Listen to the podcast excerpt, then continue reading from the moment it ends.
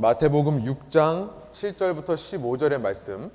마태복음 6장 7절에서 15절의 말씀. 왕국과 의의 기도라는 제목으로 말씀 나누기 원합니다. 우리 한번 한 목소리로 7절부터 15절까지 천천히 의미를 생각하시면서 하나님의 말씀을 읽기 원합니다. 또 기도할 때에 이방인과 같이 중언부언하지 말라. 그들은 말을 많이 하여야 들으실 줄 생각하느니라. 그러므로 그들을 본받지 말라. 구하기 전에 너희에게 있어야 할 것을 하나님 너희 아버지께서 아시느니라. 그러므로 너희는 이렇게 기도하라. 하늘에 계신 우리 아버지여, 이름이 거룩히 여김을 받으시오며, 나라가 임하옵시며, 뜻이 하늘에서 이루어진 것 같이 땅에서도 이루어지이다. 오늘 우리에게 일용할 양식을 주시옵고, 우리가 우리에게 죄진 자를 사하여 준 것 같이 우리 죄를 사하여 주시옵고, 우리를 시험에 들게 하지 마시옵고, 다만 악에서 구하시옵소서. 나라와 권세와 영광이 아버지께 영원히 싸움나이다. 아멘. 너희가 사람의 잘못을 용서하면 너희 하늘 아버지께서도 너희 잘못을 용서하시려니와 너희가 사람의 잘못을 용서하지 아니하면 너희 아버지께서도 너희 잘못을 용서하지 아니하시리라. 아멘. 함께 앉아서 기도하고 말씀 나누죠.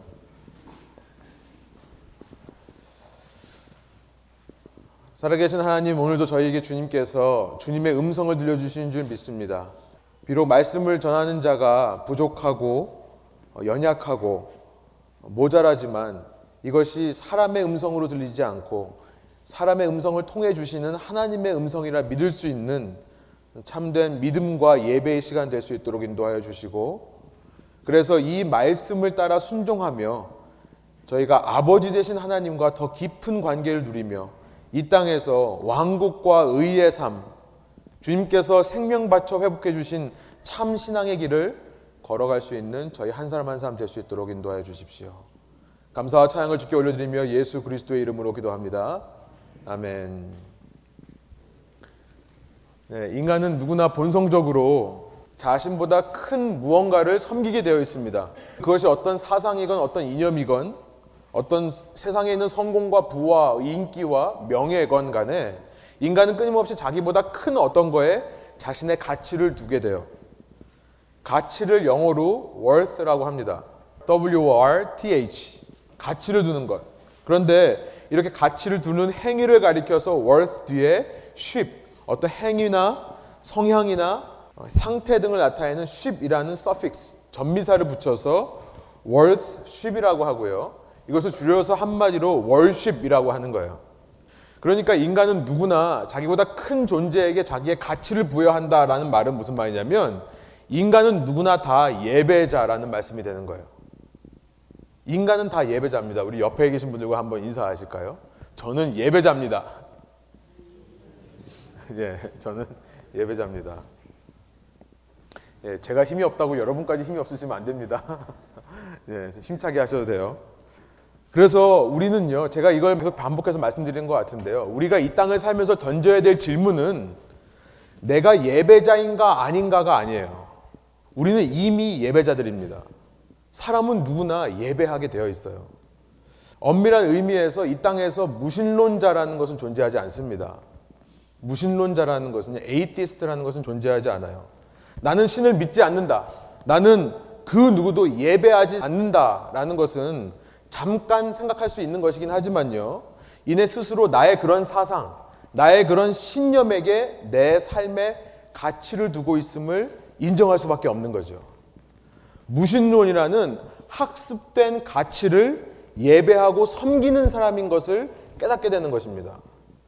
여러분, 예, 무신론은요, 학습되는 것이지 결코 본성적인 것이 아니에요. 이것이 중요합니다. 무신론은요, 학습되는 것이지 누구한테 배우는 것이지 내 본성적으로 나오는 것이 아니에요. 여러분, 인간을 아무것도 가르쳐 주지 않고 깐난 아기를요, 혼자 두었다고 생각해 보세요. 그 애가 크면서 하나님을 신이 있다고 믿을까요? 안 믿을까요? 예, 본성적인 인간은 내가 컨트롤할 수 없는 자연 세계를 바라보면서도 신의 존재를 느끼게 되어 있어요. 예배자로 태어나기 때문에 그렇습니다. 인간은 본성적으로 예배하게 되어 있는 거예요. 그렇기에 우리 모두가 이 땅을 살면서 우리의 인생을 살면서 우리 자신에게 솔직하고도 정확하게 분명하게 물어봐야 되는 질문은 뭐냐면요. 우리가 이 땅에서 주어진 우리의 이 짧은 생, 그러나 짧지만 충분히 긴, 짧지만 충분히 긴 이 세상을 살아가면서 그 답을 반드시 발견해야 되는 질문은 뭐냐면요. 바로 이거예요. 한번 보여주세요. 나는 누구를 예배하며 살고 있는가? 누구에 대한 답을 얻으셔야 됩니다. 또 나는 무엇을 예배하는 예배자인가? 무엇? 누구와 무엇? 이것에 대한 답을 얻으셔야 된다는 것입니다. 무엇이 내 삶의 최고의 가치가 있는가? 결국 내가 섬기는 신은 누구고 내가 섬기는 신은 무엇인가에 대한 답을 얻어야 된다는 거예요. 마태복음 6장 1절부터 18절은요. 전반부 first half에 해당하는 본문이라고 했습니다. 예수님께서 이전 5장에서는요. 하나님의 천국이 우리 삶에 회복되었음을 말씀하셨다고 했어요.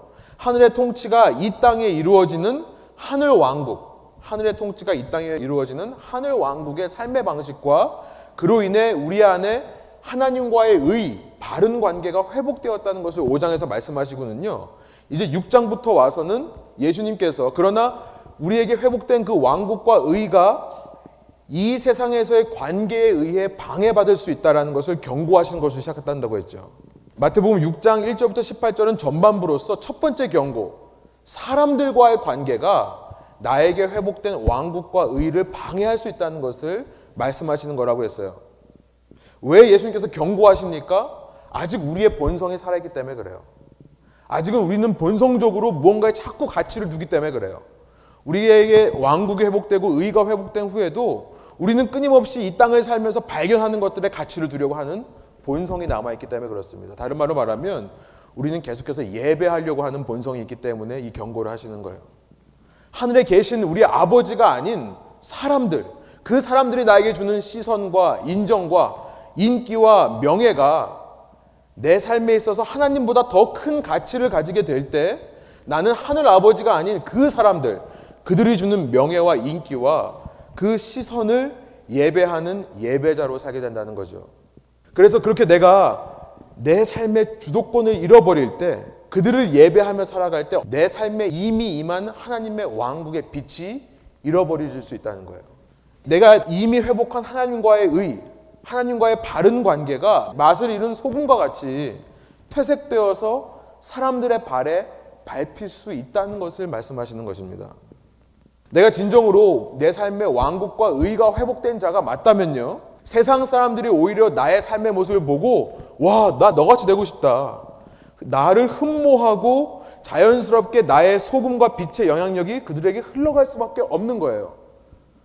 내 집에 가득한 이 빛이요, 내 담을 넘어서 우리 이웃에게로 흘러갈 수밖에 없는 것입니다. 그러나 거꾸로 사람들에게 밟히는 거죠. 거꾸로 사람들에게 무시당하는 것입니다. 왜 그래요? 내가 하나님과의 관계를 망각하고 살았기 때문에 그래요. 잊고 살았기 때문에 그렇습니다. 하나님만이 내 삶의 유일한 청중이라는 사실을 잊고 살았기 때문에 그래요. 하나님의 시선 외에 사람들의 평판과 사람들의 칭찬에 내 가치를 두고 사람들을 예배하는 예배자로 살았기 때문에 나의 신이 되었던 그 우상들에게 짓밟히는 것입니다.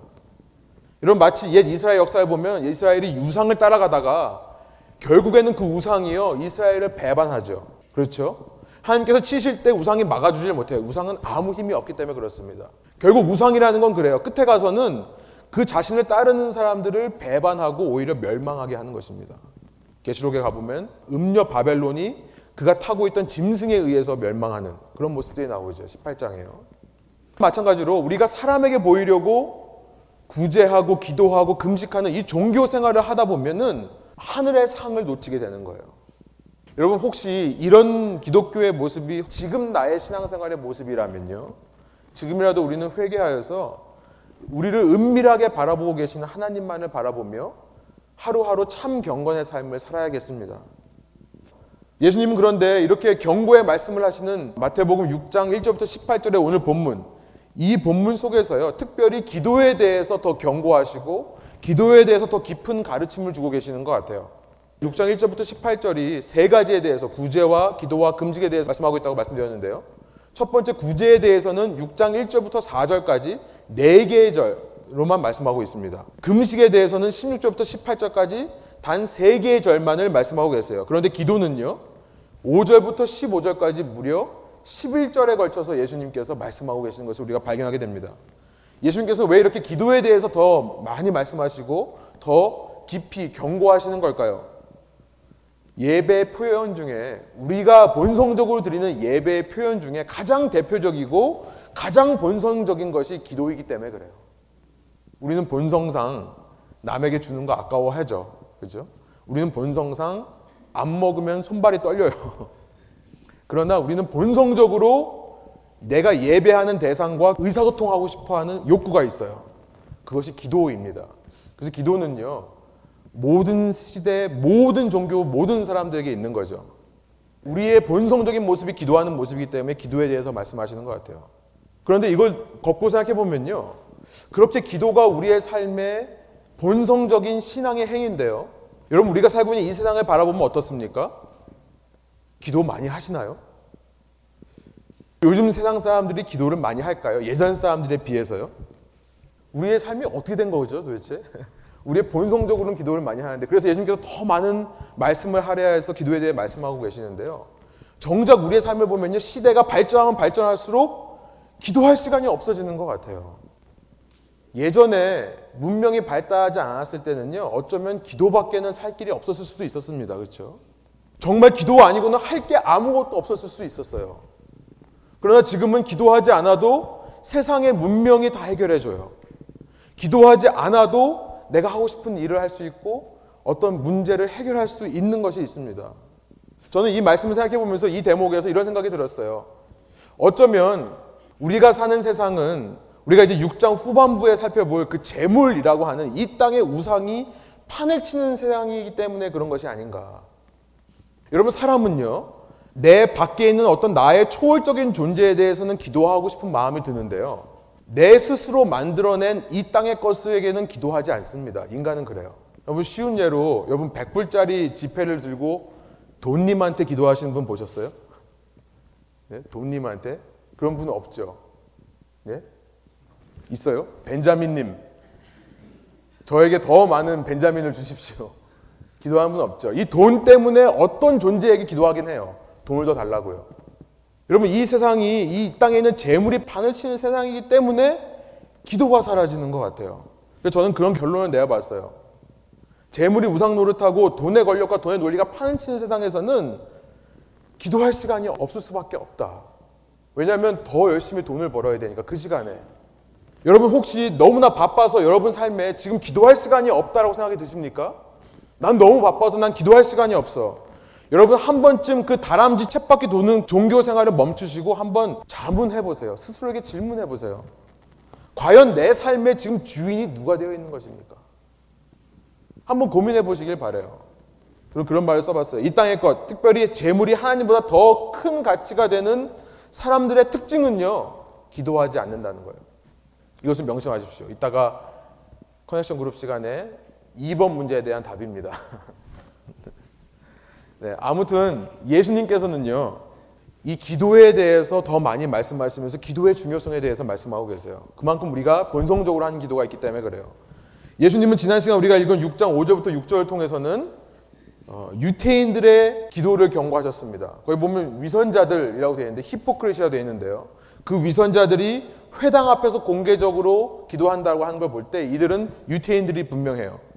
예수님은 5절과 6절을 통해 사람들에게 보이려고 하나님한테 기도한다면서 사람들에게 보이고 사람들의 인정을 받으려고 하는 그들의 우상숭배적인 기도를 지적하셨습니다. 그리고 나서 오늘 본문 7절부터는요, 이방인이라는 단어가 나와요.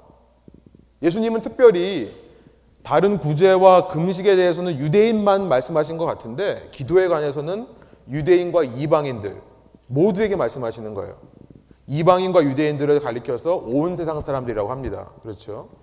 왜 이렇게 말씀하시냐면 말씀드린 대로 유대인이건 이방인이건 사람은 본성적으로 예배하고 기도하게 되어 있기 때문에 그래요. 우리 7절의 말씀을 한번 한 목소리로 읽어볼까요? 또 기도할 때에 이방인과 같이 중언부언하지 말라. 그들은 말을 많이 하여야 들으실 줄 생각하느니라. 중언부언한다는 말은요 언어의 의미를 보니까 의미 없는 말을 하고 또 한다는 의미예요. 이방인들의 기도의 특징은 의미 없는 말을 반복하는 것입니다. 그리고 또 하나의 특징이 있는데 7절의 후반부에 보니까 말을 많이 한다라고 돼 있어요. 이방인들은 당시 자기가 신에게 기도하면서 어떤 주문을 외웠습니다. 특정 구, 신들이 좋아하는 어떤 특정 단어들. 그래서 신들이 그 얘기를 듣고 솔깃해가지고 기분 좋아지는 그런 단어들을 반복했습니다. 그걸 주문이라고 그래요. 또 오랜 시간 기도해서 오래 기도하고 때를 쓰면 쓸수록 신이 자기 얘기를 잘 듣는다고 생각을 했어요. 왜 그랬을까요?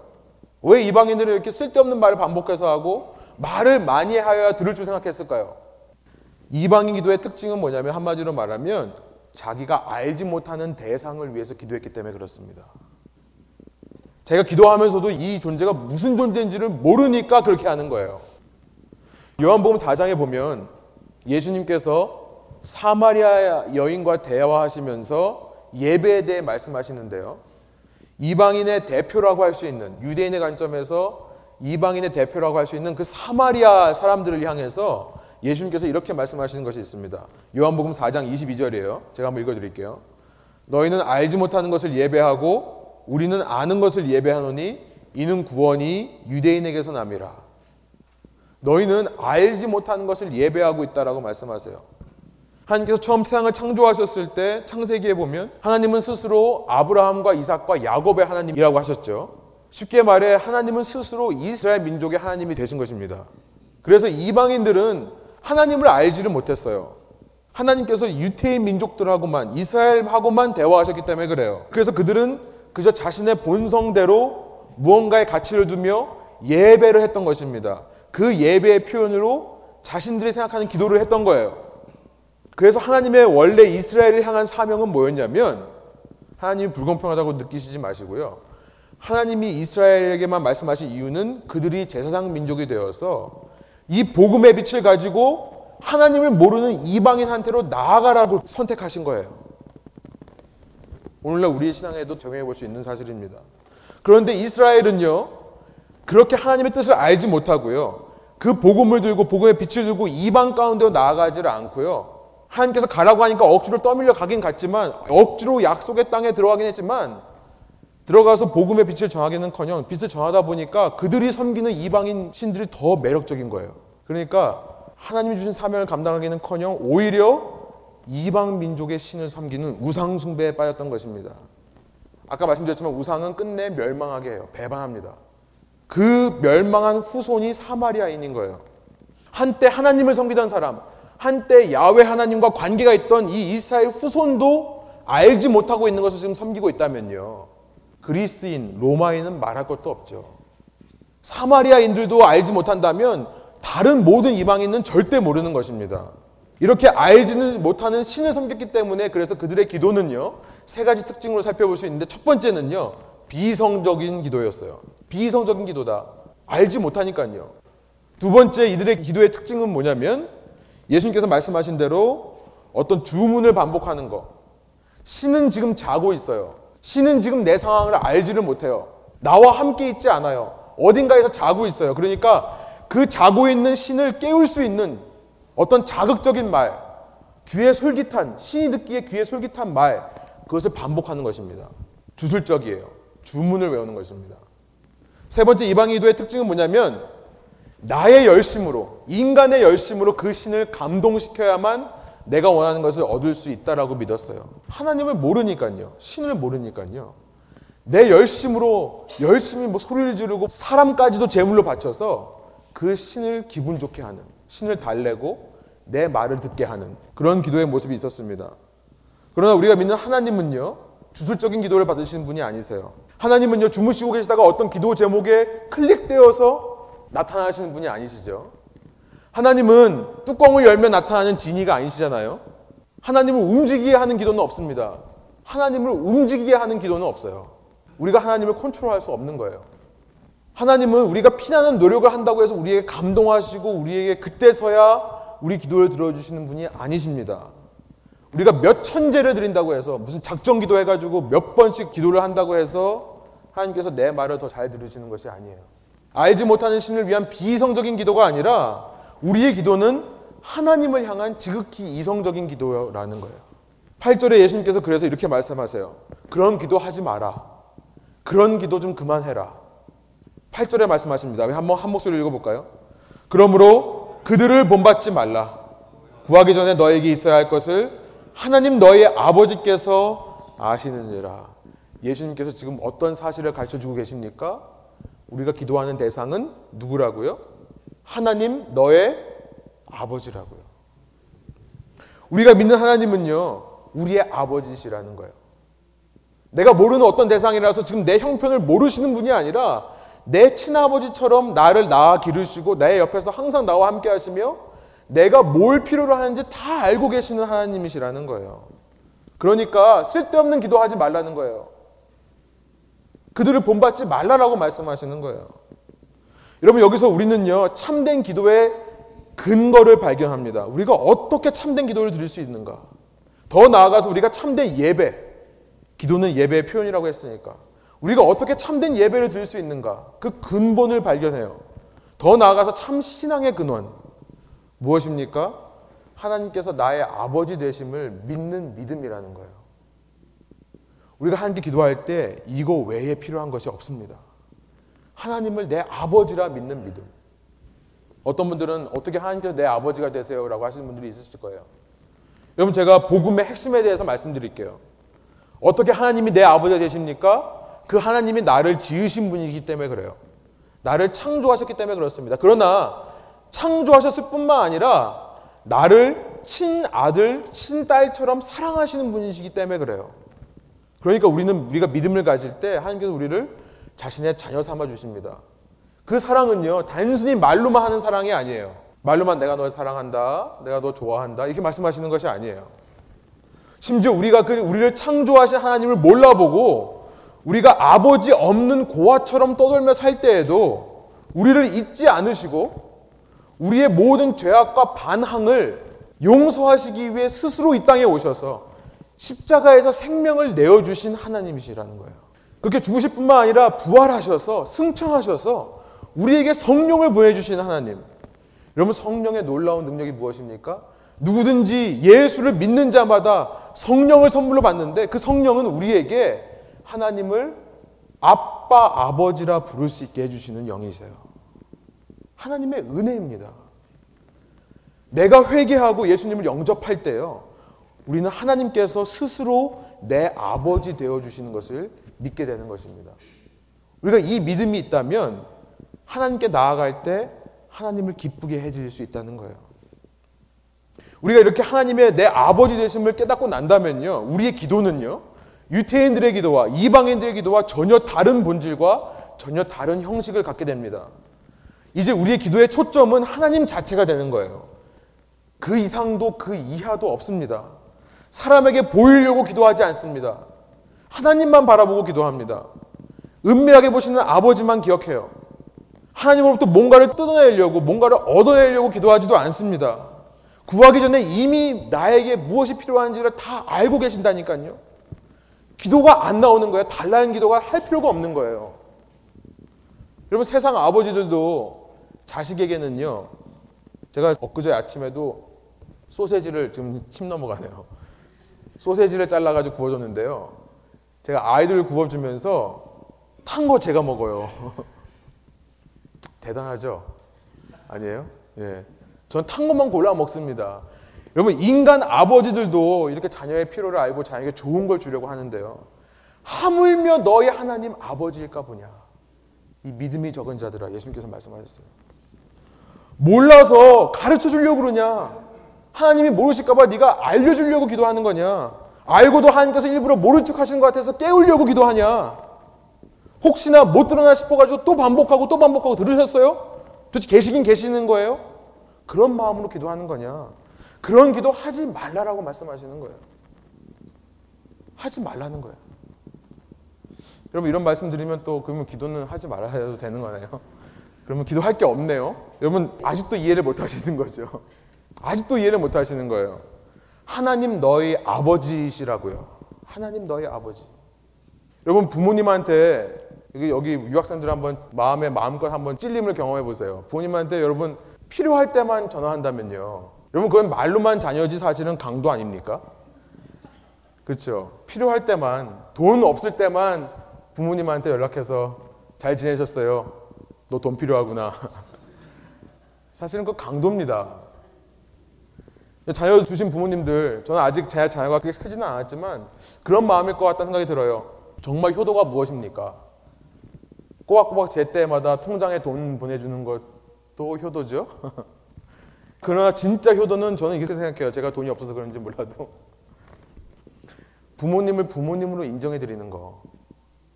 부모님 자체로 내가 좋아해 주는 거.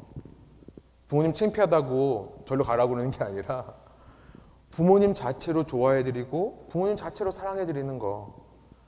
무슨 일이 있어서가 아니라 그때 그때 생각나서 잘 지내셨습니까? 때가 되어서 무슨 생일 때라고 뭐 이래서 사랑합니다, 감사합니다 말하는 것이 아니라 문득문득 부모님의 은혜가 감사해서 전화해서 감사합니다, 어머님. 감사합니다, 아버님. 말하는 거.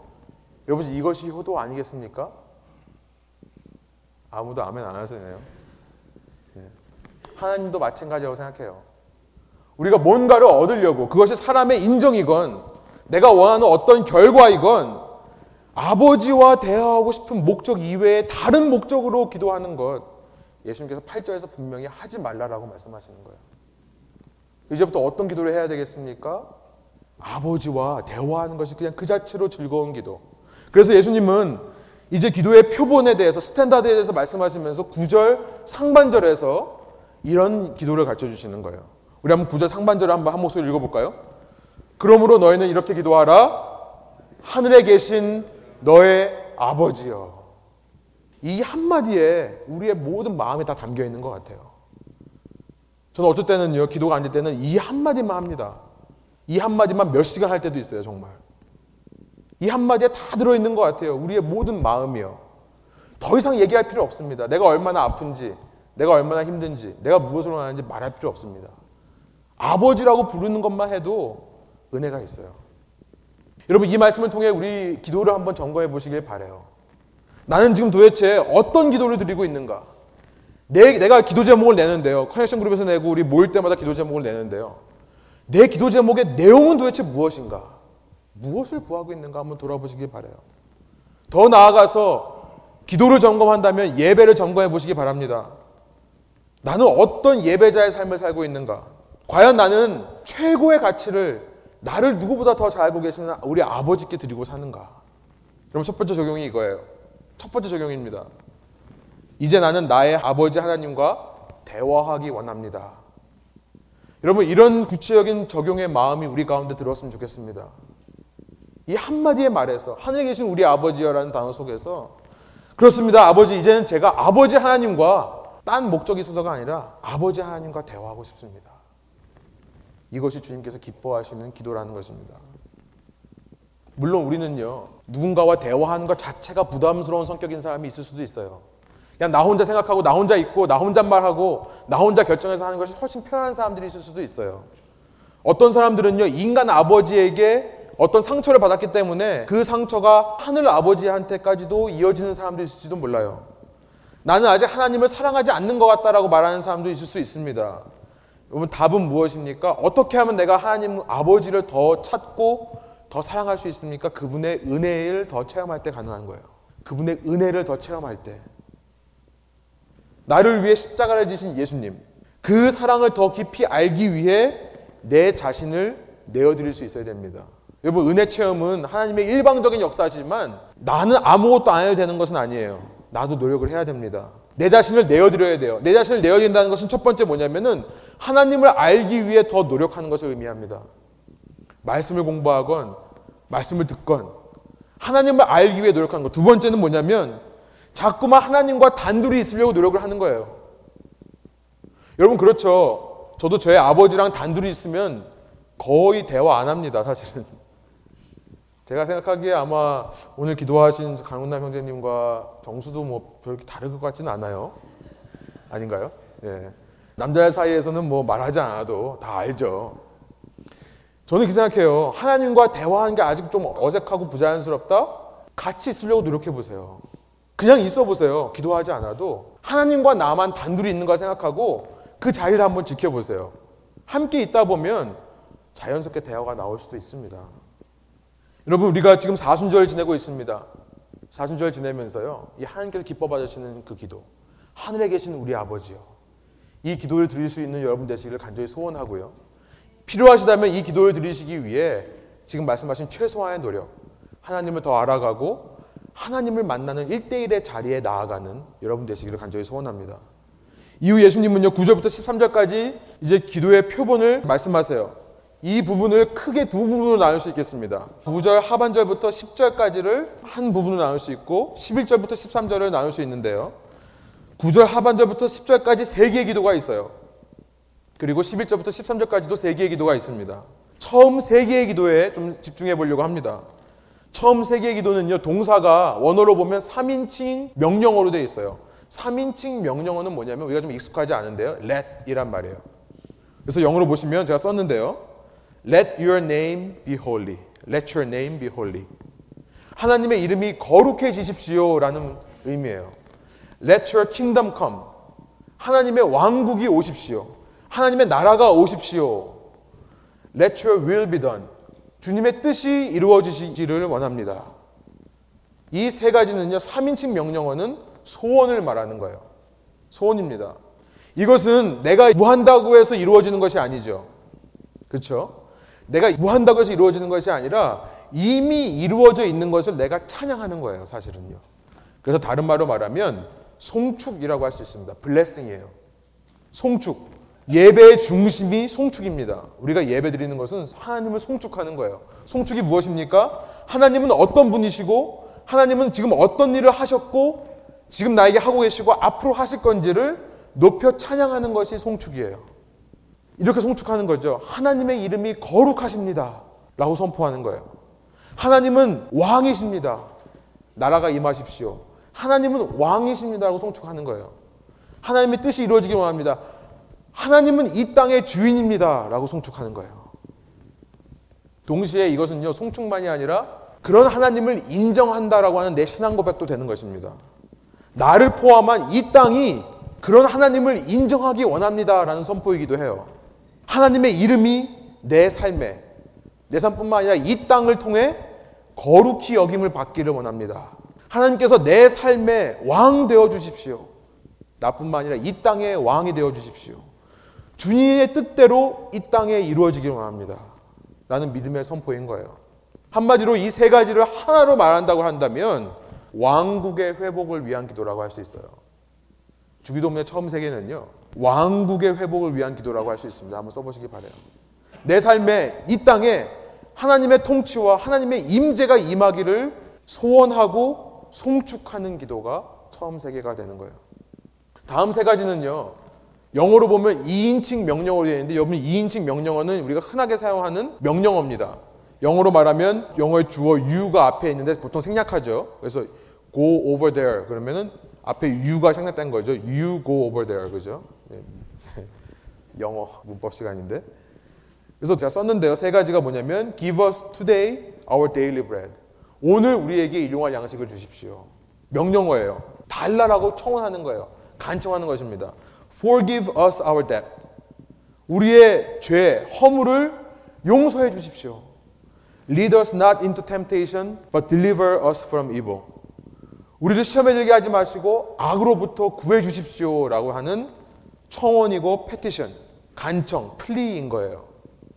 일용할 양식을 달라는 것은 뭐냐면 먹을 걸 달라는 기도만이 아니라 이것은 내가 내 삶에 필요한 필요 이상의 것을 구하지 않겠다라는 결단의 기도입니다. 내가 필요하지 않은 것을 구하지 않겠다라는 마음으로 결단하는 것을 포함하고 있어요. 이것은 탐욕의 문제에 대해서 말하고 있는 것입니다. 앞서 5장에서 예수님께서 세 계명을 말씀하시면서 두 번째 계명 기억하시죠? 여섯 가지 계명 중에 두 번째 간음하지 말라는 것은 우리 속에 있는 탐욕을 드러낸다고 그랬어요. 그렇죠? 육체적인 간음인 성적인 타락은 내 마음 속에 이웃의 아내를 탐하는 마음으로부터 나오는 거죠. 영적인 간음인 우상숭배는 이 땅의 것을 탐하는 마음으로부터 나오는 거예요. 또한 세 번째 이혼의 계명은 예수님께서 우리 속에 있는 이기심의 문제를 드러낸다고 했다고 했습니다. 이 기도는 바로 그 기도를 하는 거예요. 내가 탐욕 부리지 않겠습니다. 이기심 부리지 않겠습니다. 필요하지 않은 것 구하지 않겠습니다. 필요한 것만 주십시오라고 기도하는 거예요.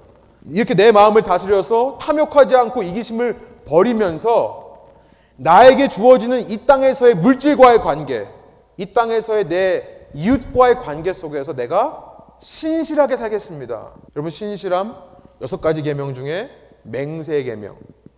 그렇죠? 기억하시죠? 네 번째 계명이라고 말씀드렸죠. 지금 예수님께서 저는 이 첫 번째 일용할 양식을 주시옵시고를 통해서 우리가 살펴봤던 두 번째, 세 번째, 네 번째 계명을 말씀하신다고 믿습니다. 탐욕 부리지 않고 이기심 부리지 않고 신실한 모습으로 살아가겠다. 결단하는 것입니다. 두 번째, 우리 죄를 용서해 달라는 기도예요. 우리를 용서해 주십시오. 이것은 구원의 기도입니다. 구원의 기도예요. 죄를 용서하는. 우리는 이 땅을 살아가며 구원을 한 번만 이루는 것이 아니라 매일매일 구원을 이루어가야 될 줄 믿습니다. 구원은 단지 이전 어떤 과거의 한 사건이 아니라 매일매일 내가 예수님을 따라가는 삶 속에 일어나는 과정이에요. 예수님은 우리에게 매일매일 구원을 기도하라고 말씀하시는 거예요.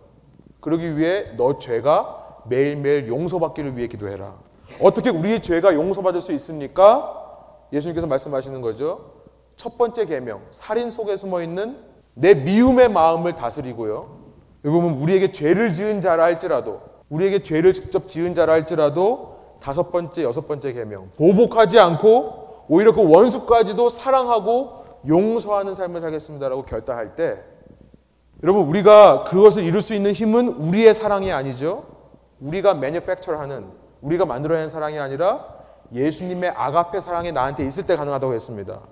그 아가페 사랑을 날마다 구하게 되고 그래서 그 아가페 사랑으로 날마다 내 죄가 용서받는 삶을 살게 되는 거예요.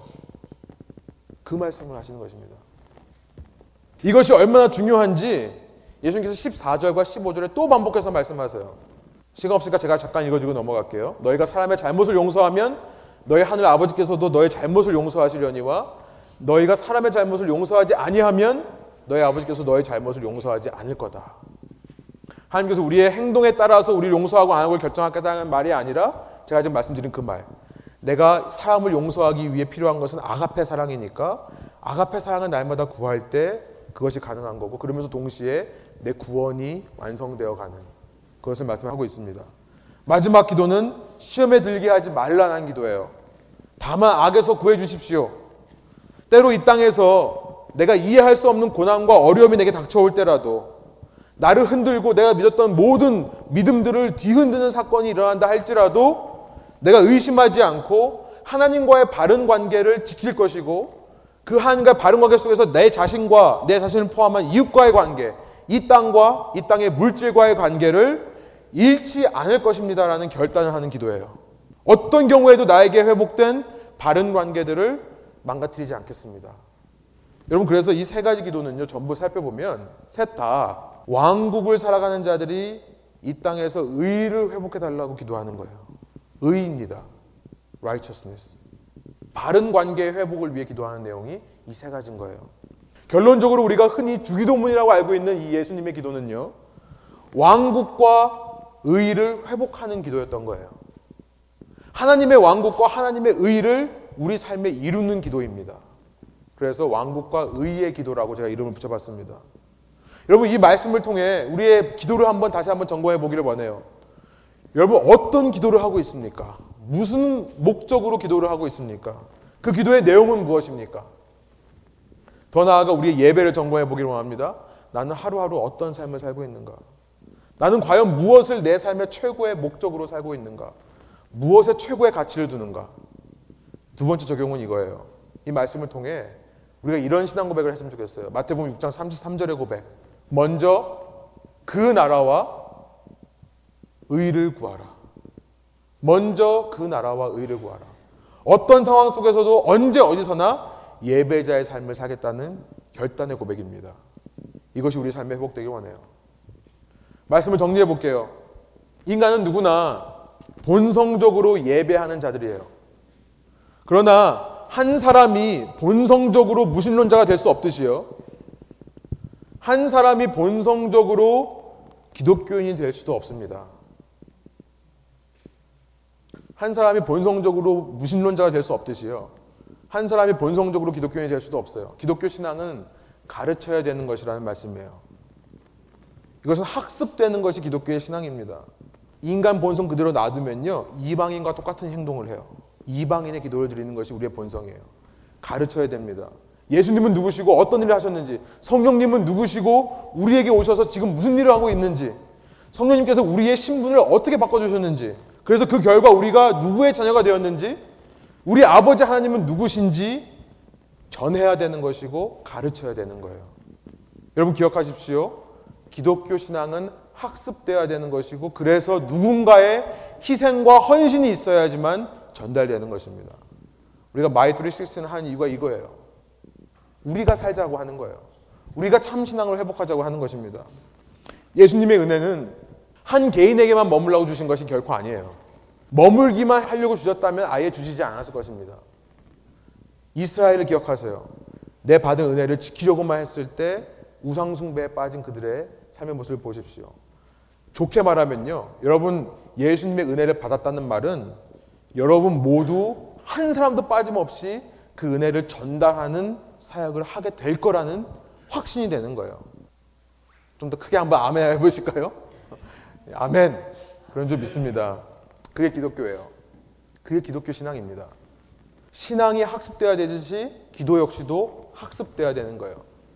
그래서 예수님께서 기도를 가르쳐 주고 계신 것입니다. 우리의 본성적으로 하는 기도 하지 말고 내가 원하는 기도를 해라. 그 기도는 뭐냐면 첫 번째 하나님을 아버지라 부르는 기도. 그 외에 어떤 것도 바라지 않는 기도. 그걸 위해 필요하다면 더 은혜의 자리로 나아가는 그런 나의 모습이 필요하다는 것. 두 번째 그런 기도를 통해 매 순간 내가 하나님의 왕국과 의를 내 삶에 실현시키고 회복해가는 그런 삶의 기도가 되는 기도의 모델을 우리에게 보여주신 것입니다. 여러분 본성적인 기도는 한 목사님의 표현에 따르면요, 그냥 단순한 공기의 진동일 뿐이라고 말씀하시더라고요. 여러분 물론 이 기도에 모든 기도가 다 들어있는 것이 아닙니다. 성경에 보면 더 다양한 기도가 있어요. 제가 시간 없으니까 그냥 넘어가겠는데요. 내 죄에 대해 철저하게 고백하는 정말 몸부림의 기도, 회개와 통회와 자복의 기도도 있어요. 그리고 하나님께서 나에게 지금까지 주신 은혜에 대한 감사의 표시를 하는 감사 기도도 있습니다. 또 성경에서는 중보 기도할 것도 말씀하세요. 서로 병 낫기를 위해 기도하라고 하시고 모든 일에 서로 붙들어주며 함께 이끌며 기도하라고 말씀하세요. 그러나 오늘 본문에 나오는 주님의 기도, 이 왕국과 의의 기도는 분명 내 신앙의, 내 예배의 삶의, 내 기도의 핵심이라고 할 수 있는 기도입니다. 여러분 이것을 제발 지적으로만 이해하지 마시고요. 머리로만 외우지 마시고요. 사순절 기간에 매일매일 이 기도를 드려보시길 바랍니다. 한 절 한 절 지금 이걸 묵상하면서 지금 이것이 내 삶에 임한 하나님의 왕국과 의와 무슨 관계가 있는지를 점검해 보시면서 묵상하며 기도하시는 가운데 더 주님의 놀라운 은혜가 임하는 여러분의 신앙생활 삶 되시기를 간절히 소원합니다. 우리 기도하시겠습니다. 하나님 저희가 말씀을 듣고 이 말씀에 순종할 수 있는 힘과 지혜와 용기와 담대함을 허락하여 주십시오. 저희 마음 속에 주님께서 가르쳐 주신 기도가 하나님의 우리를 향하신 뜨거운 열정의 마음인 것을 다시 한번 이 시간 깨닫게 하여 주십시오. 주님, 이 자리에 있는 사랑하는 주님의 아들과 딸들, 사랑하는 교우님들, 그 입에서 하늘에 계신 우리 아버지여 라는 말이 나올 때 주님 그들의 마음 속에 떨림이 있게 하여 주시고 사랑의 마음이 가득 찰 수 있도록 인도해 주시고 흥분될 수 있도록 인도해 주시고 감사와 감격이 있을 수 있도록 주님께서 함께 하여 주십시오. 저의 삶에 우리의 모든 상황을 알고 계시는 아버지가 있다는 사실이 그 세상 무엇보다 누구보다 나에게 더 소중한 가치인 것을 깨닫게 하여 주십시오. 주님께서 초청하시는 이 기도의 삶으로 우리가 순종하며 나가기를 원합니다. 하나님의 왕국이 우리 삶에 임하여 주십시오. 임하시는 왕국이 날마다 더 거룩해지고 날마다 더 번창해 가며 날마다 더 확장되어 갈 수 있도록 인도해 주시고 주님께서 내게 주신 회복해 주신 그 하나님과의 바른 관계 의가 날마다 내 삶에 역사하여 내 자신과의 관계 이웃과의 관계 물질과의 관계 속에서 하나님이 원하시는 바른 관계들을 세워갈 수 있도록 인도하여 주십시오. 이 기도의 능력을 체험하고 이 기도의 능력을 간증할 수 있는 레분교회 성도님들 한 분 한 분 되기를 간절히 소망하오며 이 모든 말씀 예수 그리스도의 이름으로 기도드립니다. 아멘.